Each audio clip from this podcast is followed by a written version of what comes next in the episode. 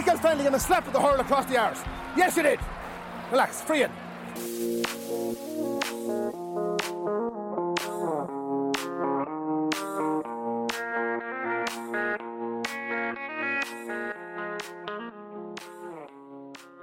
Hello and welcome back to the GAA Scores podcast. My name is Conor Donnelly and I'm joined by Pearse Corcoran. Hello there. Uh, so Pearse, we've got good show lined up today. Uh, we've got uh, we've got a special guest coming on. Talk to us. Do you want to perhaps introduce him? Yeah, yeah. Um, Turlough O'Brien, Carlow manager.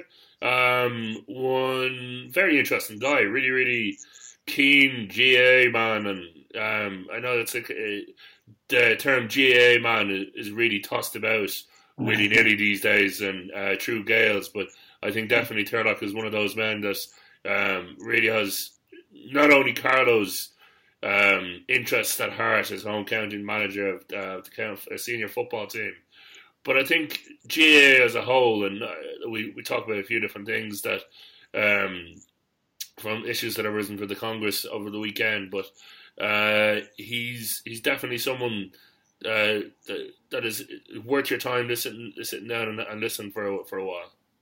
Yeah, he's um, he's he's great great first guest for us to have on the have on the uh, the relaunched uh, version of the GA Scores podcast. I um basically yeah, I think we, we sort of were we were missing it a wee bit, and we sort of decided that we'd we'd get the show back on the road again. Um, the scratch is there uh, for uh, for for, for its comeback, and I think coming back into the new season, um, I think like we talked about, I think the GAA is at a massive crossroads. There's a four coming up, and I think in terms of what's next, um, it's it's going to be an interesting couple of months, and especially where the championship is going to go. I think we uh, it's it's going to be interesting what happens. Yeah. Um. Anything from the weekend particularly stand out for you then? Um. Dublin win again. Maybe happy. Yeah, happy Dublin won again. Dublin won again. Um. I think. I think this is the standout display for me that I saw, and I think that they're an interesting county in that they're coming up, um, coming up on the outside. Uh, is that Antrim away to London? Antrim away to London is uh, it was two counties. Monaghan in Division One. Um, I think I think it's their third straight win. I think they went and they beat Tyrone as well, which is a, a big a big scout for them in terms of the league. And I think this might be the year because they've been knocking on the door uh, hugely for the last couple of years, and they've been a bit of a mainstay in Division One, which is a tough, tough thing to do. Um, and they seem to have settled in now. So they're they're going along nicely. So it'll be interesting to see how they hit the ground running for the championship. But the other county is Cavan. They're unbeaten in Division Two, and yesterday they went down to uh, um, and Big Cork, from all accounts, quite comprehensively um, from the match reports that I re- that I read, and I think it's an interesting time for them that they were up in Division One, came down, and there was a little bit of a concern I think in Cavan that that uh, that they didn't want to do two uh, that the one would be two successive relegations, and so I think after their first day out against Clare, where they uh, just uh, drew the game, I think there was a little bit of a concern about what was going to come next. But they've they've settled things down. They've gone unbeaten this year in Division Two, and they're they're looking on the road again. Uh, if not get promotion, to really hit the ground running as well in the Ulster Championship. So I think two teams there to watch out for. Yeah, what about Galway? Because I mean, they've had a great start. Uh, four wins from four. Uh, win over Kerry there. Um, they do seem to be getting in the, generally in the media. They seem to be getting a bit of a hard time for the way they're playing football. But I mean, you know, getting just getting promoted up into Division One for the first time in many years and winning your first four games isn't really something to be sniffed at, really. No, no, and uh, again, um, not disrespect any Galway people that might be listening in, but uh, I suppose with Galway, and uh, I'm I'm I'm kind of thinking about these teams, not with any disrespect to the league, but I think in terms of the longer view of it, Galway I think are a team that um, they've performed very well and they've started very well, but in terms of longer view of it, I still couldn't see them putting that much of a dent in the championship. Um, I could be wrong. Um, they, they could they could get things going, and they have they have started really really well. But um, But then is that not kind of what we're looking at for Monaghan then? Because arguably Well, I think with last- Monaghan, I think with Monaghan, they're also champions, uh, or they've been Ulster, they made uh, great roads in the Ulster Championship. Um, uh, they've been knocking on the door for a long, long time. They've, they've been mainstays in Division One, and they've been trying for a long time to uh, to get to that top table and make the breakthrough into the, the All Ireland semi-finals, where you know, they, like they have one of the, the one of the top fours in the country, Conor McManus, and they really, really are a top team. I think in terms of what they're trying to achieve. It, yeah, I, I get what you're saying. Galway have a similar record this year, but I think Galway are where Monaghan were about two or three years ago. If you get me, yeah, it's the promotion. It's trying. I think Galway will be happy that they've just, you know, kept um, kept their place in Division One. I think that's a huge, huge, huge bonus for them. I think it's something not to be stuffed at. Um, like for instance, we saw what happened with uh, Roscommon last year. yeah. That they, I don't think they. I think they, their only game that they won when they went up to Division One was when they went down. So uh, there is, you know, I think Connacht. I think what I'm trying to say is I think Connacht is that little bit more unpredictable. Where with Ulster, Monaghan, I wouldn't be surprised if Monaghan uh, went that little bit further this year. And I would, if I, if you were to ask me who's to go to, who's going to go further, Monaghan or Galway, I'd go Monaghan. Yeah, that's fair enough. I did Monaghan will be mar- targeting Ulster in a big way this year with Tyrone winning the last uh, last couple there. But yeah, um, what about further down the leagues then? So you've mentioned Cavan Division Two, Cork, who who Cavan beat there uh, on a, an awful awful pitch. Um, fair pl- like fair play to Cavan for adapting into that. Uh, what about Division Two? Meath have been kind of thought they would have been making a push maybe for Division One this year. Yeah, and this by all accounts they started really, really well. But again, they're kind of fallen off um, the wagon a little bit, and I think um, Meath, I think uh, there's probably just a little bit of lack of, of quality in terms of making the breakthrough to uh, go up to Division One. Um, by all accounts, I think they're struggling to get through get through their underage talent, um, and I think it's something that they, I think they're looking at uh, as a longer term uh, thing than uh, than a short term uh, short term plan. Um, elsewhere, I think Roscommon, I think are coming up the, coming up the outside, and um, and Tipperary, I think as well in Division Two. T- Tipperary could be a big year for them in terms of their developments um, to really kind of become um, a consistent team, a consistent uh, team challenging up at the top end, and a consistent top sixteen team uh, t- if not top eight. Uh, further down, then Armagh are doing quite well in Division Three, and our old friend Ryan McCluskey's county Fermanagh um, uh, not doing too badly.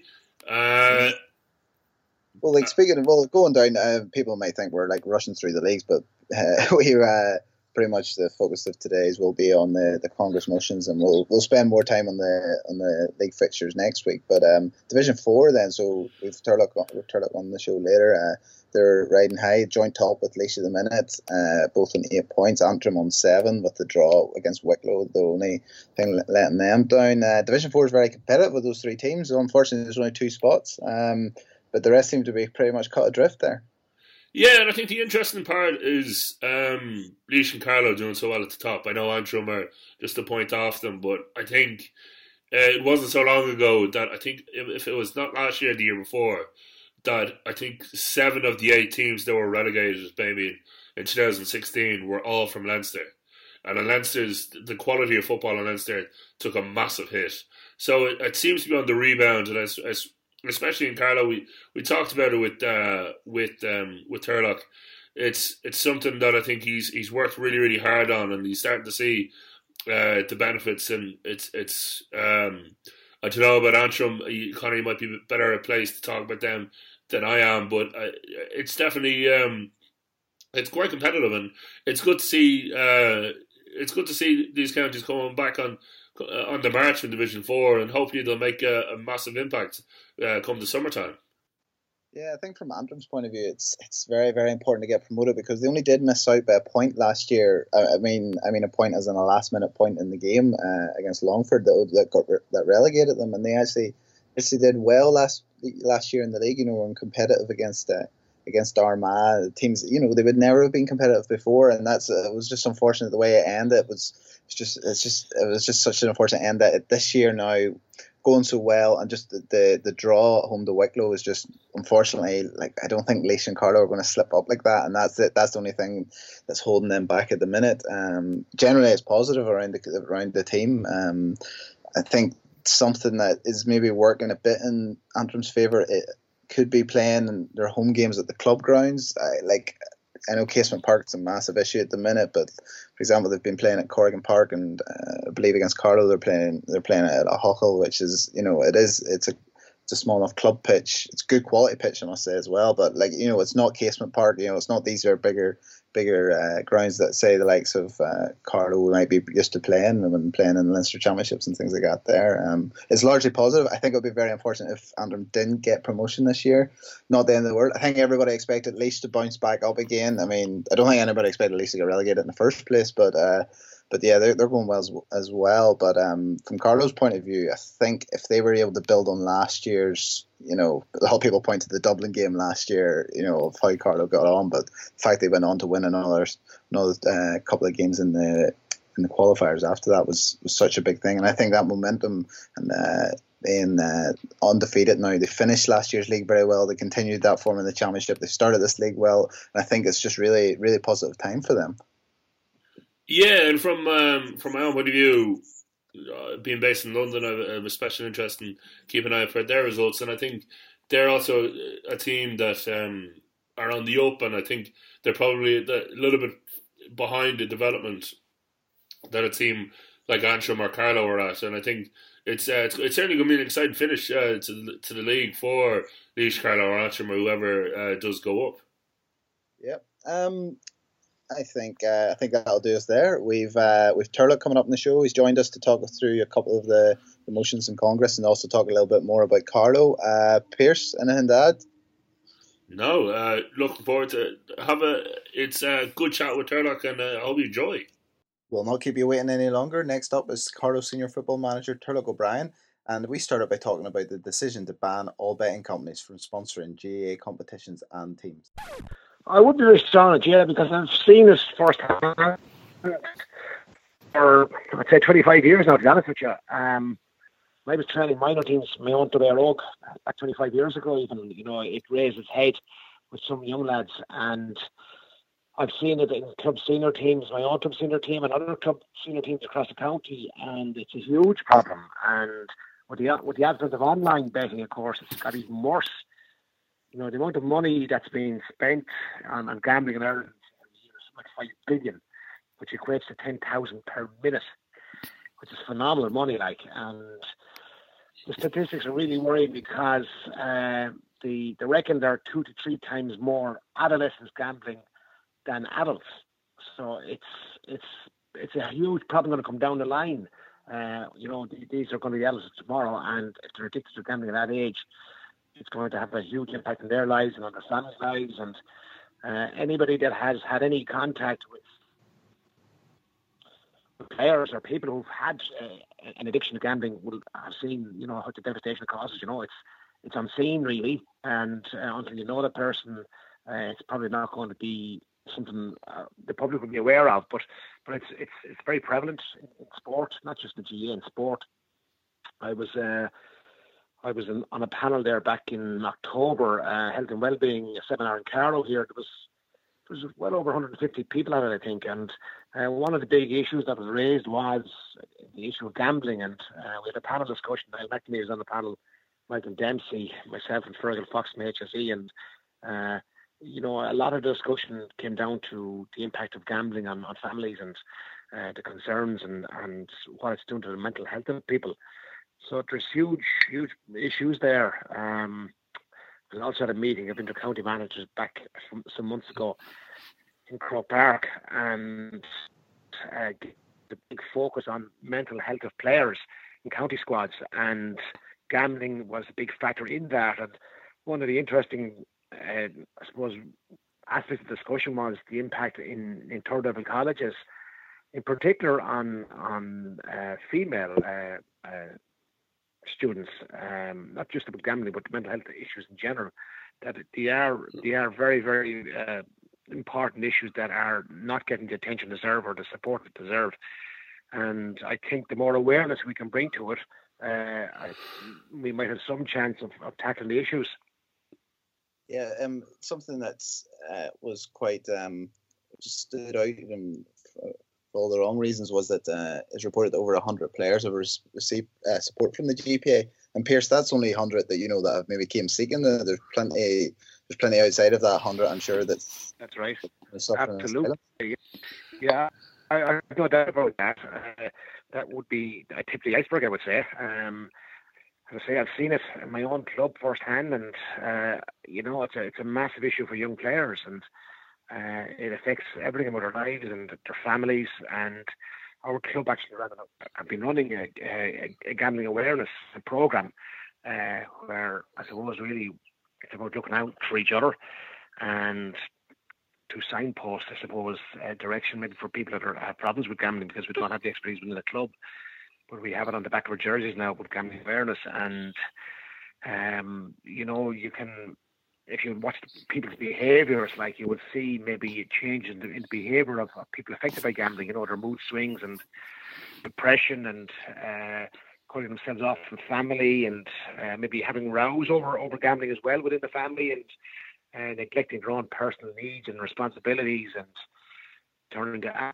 alcohol addiction and you know anxiety with finances. There's so many aspects to it. Like it, uh, it's it's so important that we're we can see these side effects and, and, and, and see if there's something wrong maybe with the individual, you know, and uh, like that's what we're all about as an association is looking after each other and uh, you know really the GAS was is a barometer for the country in many ways and um, it's it's a fantastic organisation that it does care about the individuals and communities. And uh, I think the motion that came to Congress was very very important. It does set a, a discussion and an agenda for, for the country really about about gambling in the country. Yeah, Pearse, what about you? Do you think this is a good this is a good step towards you know like um, addressing the issue? Now, of course, this isn't going to completely you know just because you're not going to see it in jerseys and things like that. But like, do you think this is a good first step at least? I, I agree with Turlough in that I think it's a good first step in terms of creating a discussion, which I think in Ireland especially, and with sport, I think is badly needed.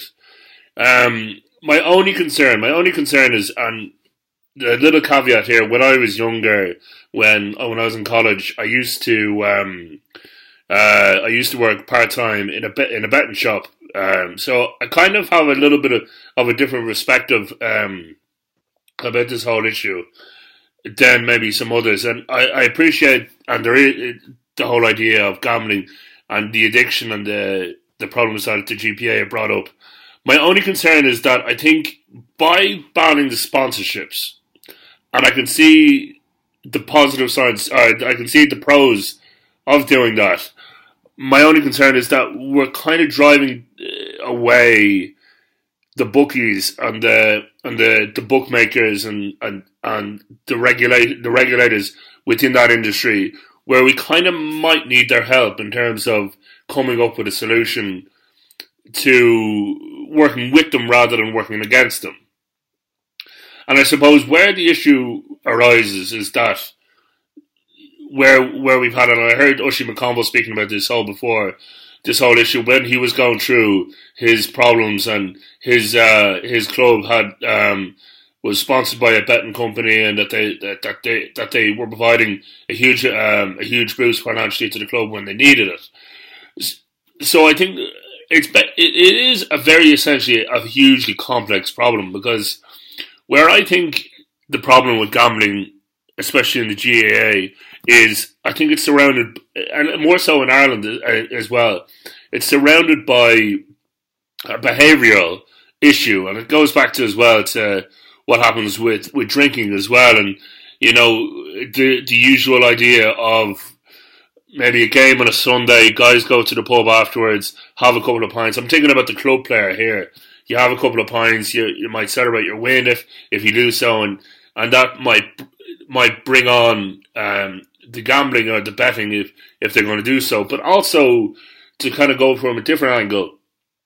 I know myself when when I worked in the betting shop, one thing that used to surprise me hugely was the idea of the odds when it comes to games and the knowledge base that uh, bookies, especially big, huge bookmakers, maybe that have come over from the UK, if they were placing if they were uh, placing odds on club games, which has kind of become a big phenomenon in the last couple of years. And the odds, and I had a knowledge of how odds would work, and I used to think, God, that team is really, really good, and their odds really, really, uh, uh, the odds are really, really good as well. And I think it's about one the mental health issue and sorting that out on the side of the GAA, but also as a public relations issue when it comes to the GAA as well.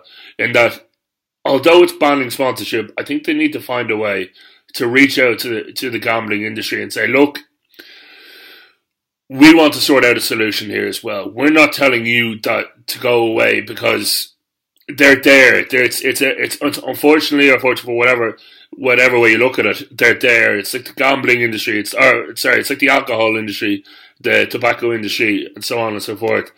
I think it's better working with them, and I think maybe that's something that is where we down the line is where uh, problems might arise. But I think I do agree that it is a positive step in that it's I think short term.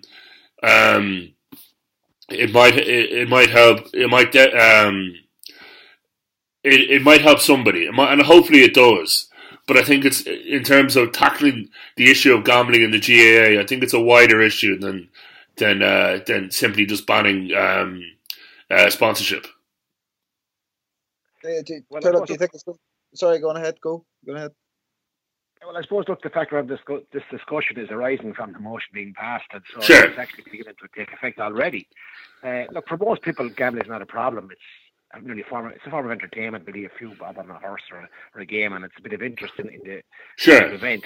Now it's no more it's no more than that, and it's, that's that's fine. That's most people can do that, but it's the people who are affected by addiction are the ones that are suffering, and, and, and it's a massive, massive problem. And uh, when you're right, you're saying maybe there should be some way to involve the, the bookmakers or whatever. Uh, I, I, think that's going to come through the legislation, the gambling control bill. I think uh, addresses those issues, you know, and like uh, you know warnings and cigarette packs. I think you're going to see a lot more of that type of thing. The warnings will be placed in in, in you know whatever bookie office or online or whatever they, they will have to highlight the, the impact uh, gambling can have and the addiction, the addictive nature of the of the of the uh, of gambling.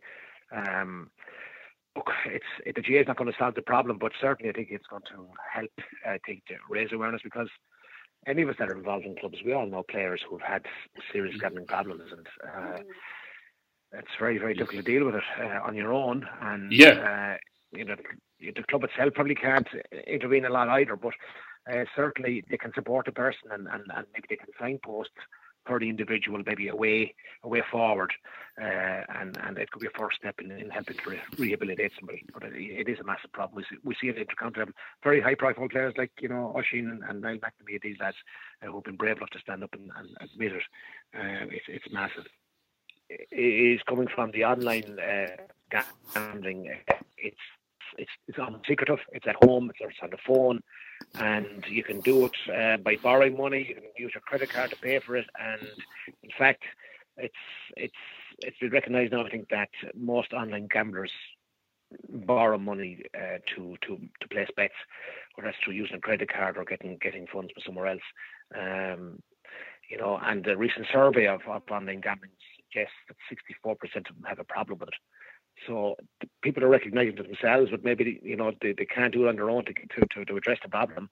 Uh, and I think something like 62 or 63 percent also reckon that they they bet more than they can afford to, to lose. You know, so uh, it's it's it, the problem is there, and we have to face it. We just can't uh, sweep under the carpet. Uh, it, has to be hit head on, I think now. And you know, I mean, the antics of online uh, betting companies is, you know, I mean, there was a, a case in Carlow where, where the guy he gambled 10 million. Uh, he, he, he stole money from, from his workplace and, and uh, he got he got just deeper and deeper into it, and it affect obviously it had a huge impact on him he ended up in jail, and uh, he's a normal guy like you and me, and uh, it just it just consumed him and uh, it was a slippery, slippery slope, and it obviously had massive impact in his case. But, but a lot of the online companies, uh, you know, they tell their staff, you know, uh, forget about the concerns about the, the, gambler, and they they target people that are going to be vulnerable uh, in in what they're whether they're set up. Uh, so you know there is definitely a need for greater regulation as a result.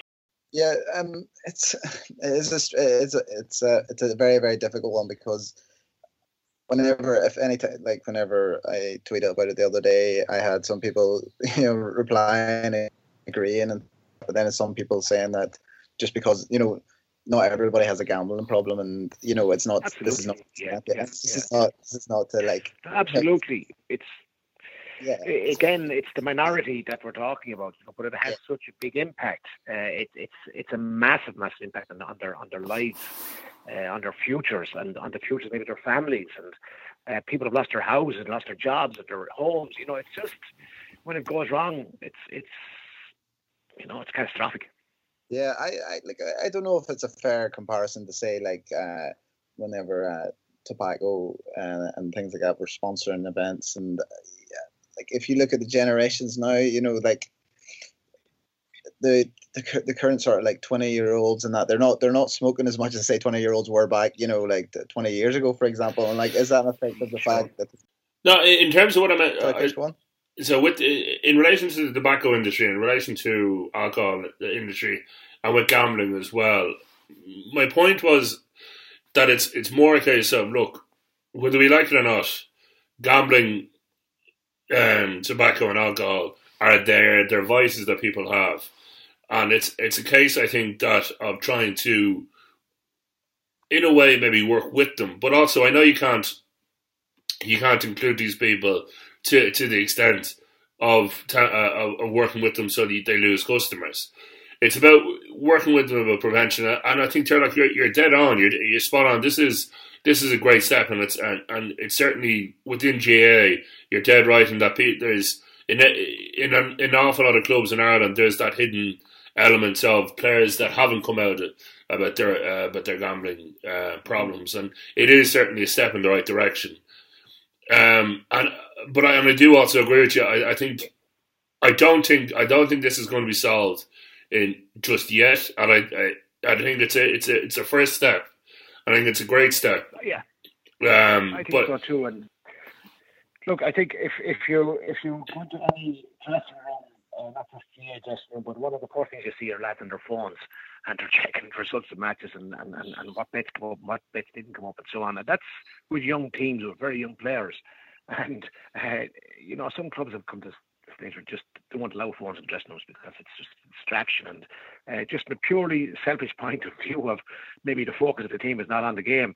Um, they got rid of phones in the dressing rooms because of this type of thing. And uh, it's the young, it's the it's the age profile of these young online gamblers is a massive concern to me, you know, because it, it's it's you know it, they're very immature and uh, they get sucked into this maybe free bet here, free bet, you know, it gathers momentum and suddenly they're in deeper than they can afford to be in. Uh, you know, before you know it, have a problem. And um, I think the G has done a very good thing here by highlighting it, and I think it's going to become a bigger issue. When I said to you that the, the amount of money that's been spent, it's it's phenomenal money. I mean, you know, 14 million per day in the country on gambling, like it's just mind-boggling, really. Like it's it's it's it's uh, it's something that's that's you know it's going to grow and grow if we don't take steps to counteract uh, the addictive nature of the of the activity. Yeah.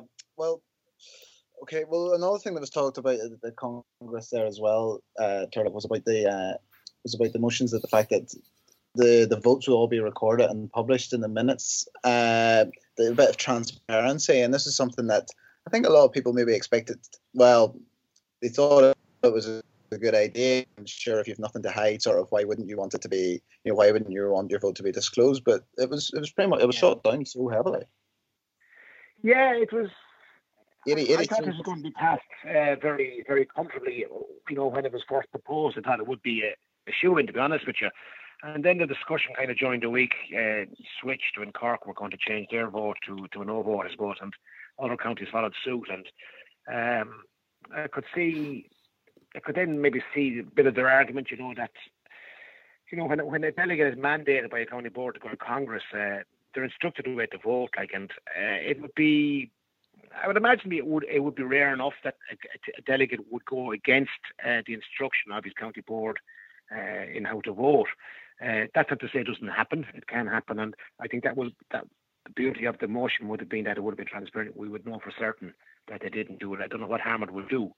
Uh, but I think it's a huge issue. I think it's been made into a very, very big issue, and I think maybe you know the Club Players Association are looking to get some kind of you know traction and get some kind of uh, I suppose success really uh, because they're finding it very difficult and maybe to get, to get the change that they want in terms of you know club versus county in particular.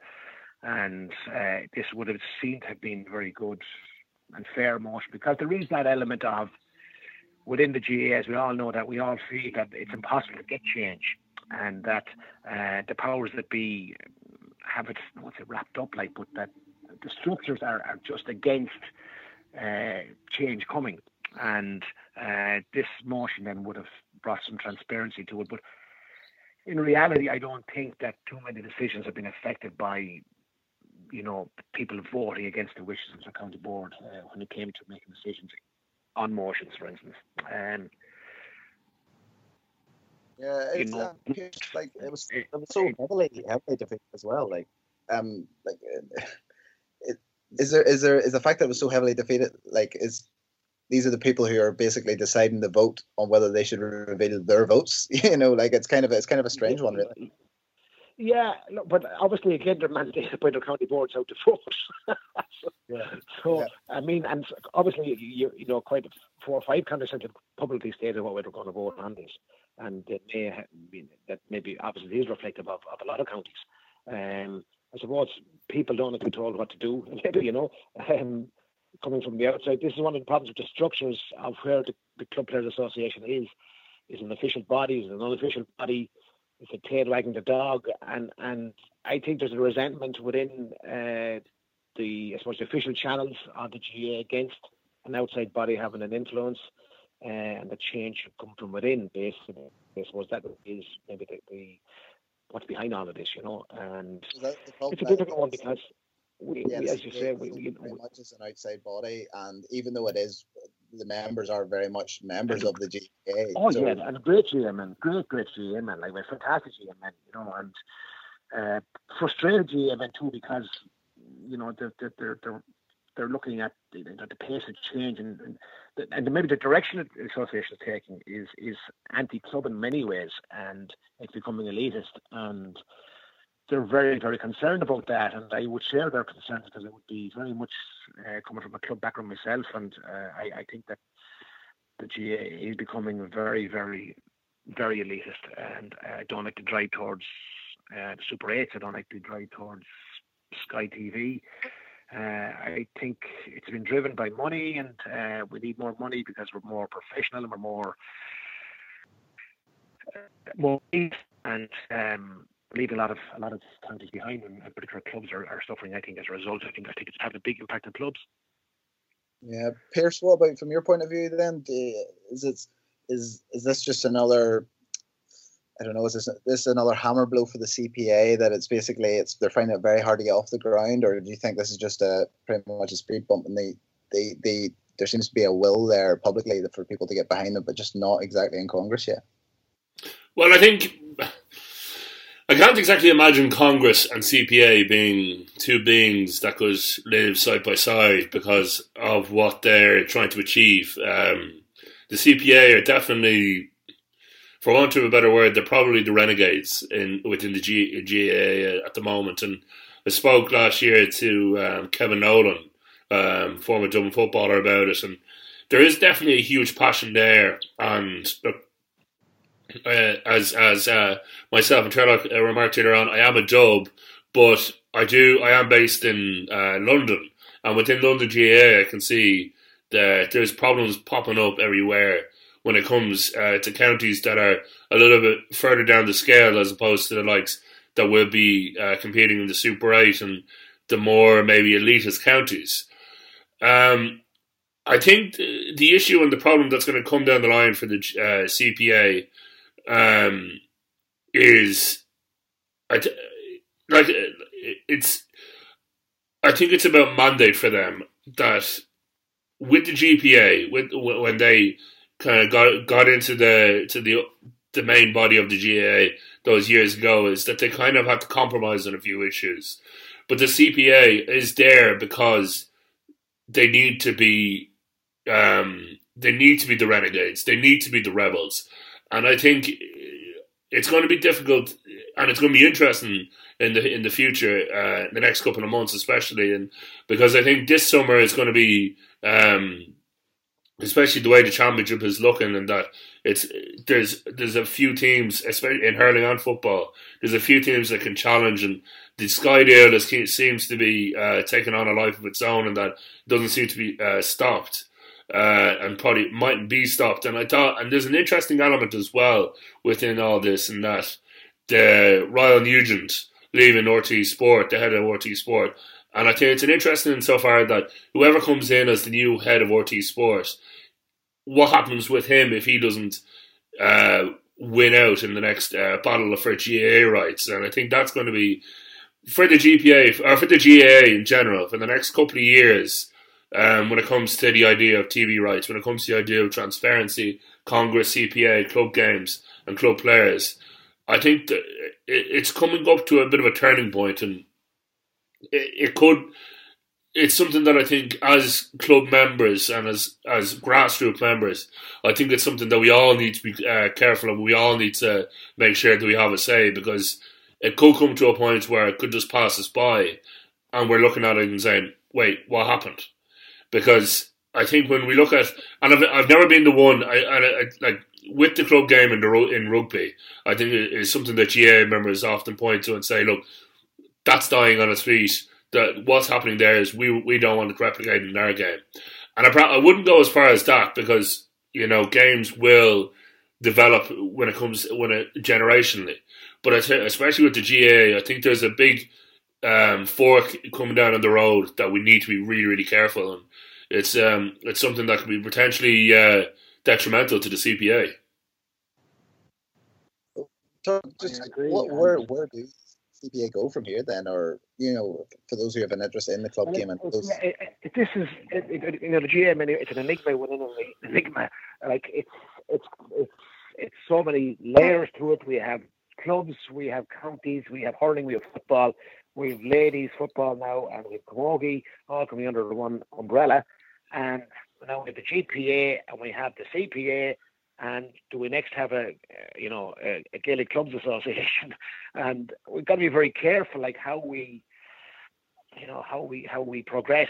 And there's a danger of fracturing the association here. I think with, with, with all these different bodies coming to being. And uh, but you can understand where they're coming from because it's so hard to it's so hard for a voice to be heard basically at the top it seems that the club is a lot of lip service to it but it is being ignored. And uh, you know all the eggs in the basket of the there's a top 18 or you know the quarterfinal the championship and and TV rights uh, being so important. It's it's it's a direction that GAA is taking which way is it going to go? And I, I we are at a fork in the road you know and my own opinion is that it should be clawed back. I think it's gone too far and that uh, we need to we need to redress the balance between club and county in a serious way. And uh, I, I you know, I mean, sometimes I think you have to take a step back, uh, you know, to to really make progress because the more games we add to the calendar, the inter-county calendar, the less time we're going to have for clubs, the less uh, focus on clubs, the more clubs are going to be out to county players, and the Super 8 is going to create this problem in, in, in the next few months, uh, where we're going to have a lot of live televised games. It's going to affect club games, club fixtures. Even that alone is going to affect club fixtures. Can you imagine me one of the club, the county is involved? In, uh, it's not going to happen at club level in those counties. So uh, I just think we're, we're, I think we're just chasing, chasing. I think money the whole time. That's what it looks like to me. Um, and in my opinion, the best competition we have is the league, which is working very, very well.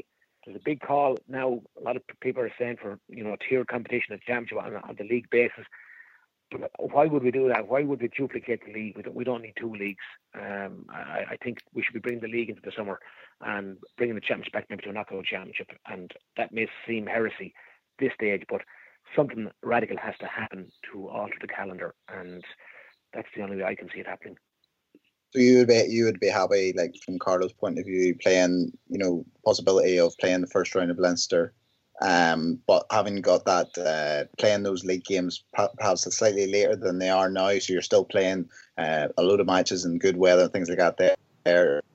But the championship possibly being you know one game and you could be gone. Well, look, you know, there's no doubt uh, climate change is going to affect here too, and the, the weather for the last couple of winters has been has been uh, fairly severe. Yes, the, the, interest and attendance at the league games has been very, very good, and and the, and the competition and the quality of the games is quite good too. Imagine if those games were played on a dry pitch and the fine was even, uh, how attractive it would be. And if it's properly marketed, it could become an, a competition to equal the championship. Uh, you know, a lot of county managers talk down the league doesn't matter, players talking about the league doesn't matter. It does matter. It matters to everybody, and you'll see, you know, you'll see teams there uh, trying to avoid relegation of Division One, Division Two, and Three, and so on. You know, and uh, the only people it doesn't matter are people who be mid-table, uh, where it's not going to move either way. Um, but it does matter. It's a great competition. As regards one game in the championship, if the league and the championship run concurrently, it might not be impact if it was that way and it, maybe maybe it could be you know it could be it could be divided at that stage after the opening round. It's just a thought I have that I think we need less games or more games. Yeah. Uh, speaking of promotion, then, so yourselves are you're getting on very well. You're a joint top at the minute with Laois, um, one point ahead Antrim. The three of you sort of cut away from the rest there at the top. Um, Wicklow up next. Um, how are you feeling about the campaign so far? You must be delighted. Yeah, we're very pleased. Uh, you know, we were very close to promotion last year as well. We were tipped off near the end, and um, we just felt the fixtures fell uh, unkindly for us, maybe you know. Um, but uh, we've, we've made a very good start to this year's league. We had a, we obviously had a good championship this year, and I think we're at, I think we're at our, this our seventh unbeaten league game now. Uh, if you go back to last year's league, we finished with three wins, and we've had uh, those wins in the championship as well. So we're not we're on a good a good trajectory at the moment. Um, you know, we've we've I think we're we're scoring quite freely as well. I think we're top goal scorers in the country. I think we've eight goals I think in four games, and uh, we're look we're we're going quite well. But Laois and Antrim are going very well too, and uh, it's going to come down to the wire between the three teams. I think I think. Uh, one of those three teams is going to disappoint us. That's what's ultimately going to happen there, I think. And you know, it's it's uh, we haven't known that division a long, long time, so we're really, really focused on it, and we would hope, please God, that this year might be the year. Um, we're certainly leaving no stone unturned. We've got a bigger panel than we've ever had. We've had, I think, we've every player in the county in that we really want. Uh, we have a great setup, a great backroom team, and great facilities, and everything is going in the right direction for us at the moment. You know, and the age profile of the team is very, very good. Uh, there are a lot more quite experienced players we brought in a few young players this year who are, who are quite talented, and they're we're, we're hoping to, you know, very good intercounty players in the next couple of years. So in a good place, like and promotion won't be the be all and end all, but uh, certainly it's it's on our radar at this stage.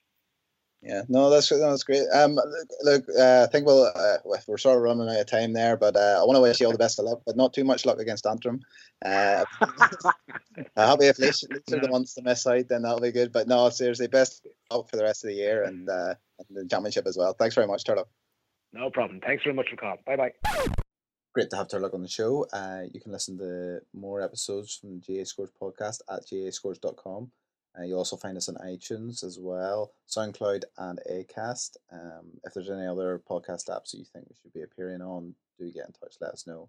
Uh, like us on Facebook, GAA Scores Podcast. You can also find us on Twitter and Instagram at GAA Scores. We'll be posting probably a lot more on Twitter and Instagram, so do be sure to check us out there. Uh, and yeah, get in touch. Anything you want us to talk about, anything you feel like we've we've missed or anything we should focus more on or any suggestions of guests we should try and get on, let us know. Uh, get in touch. All right. Thanks for listening. Talk to you next week. Michael finally to slap with the hurl across the arse. Yes, you did. Relax. Free it.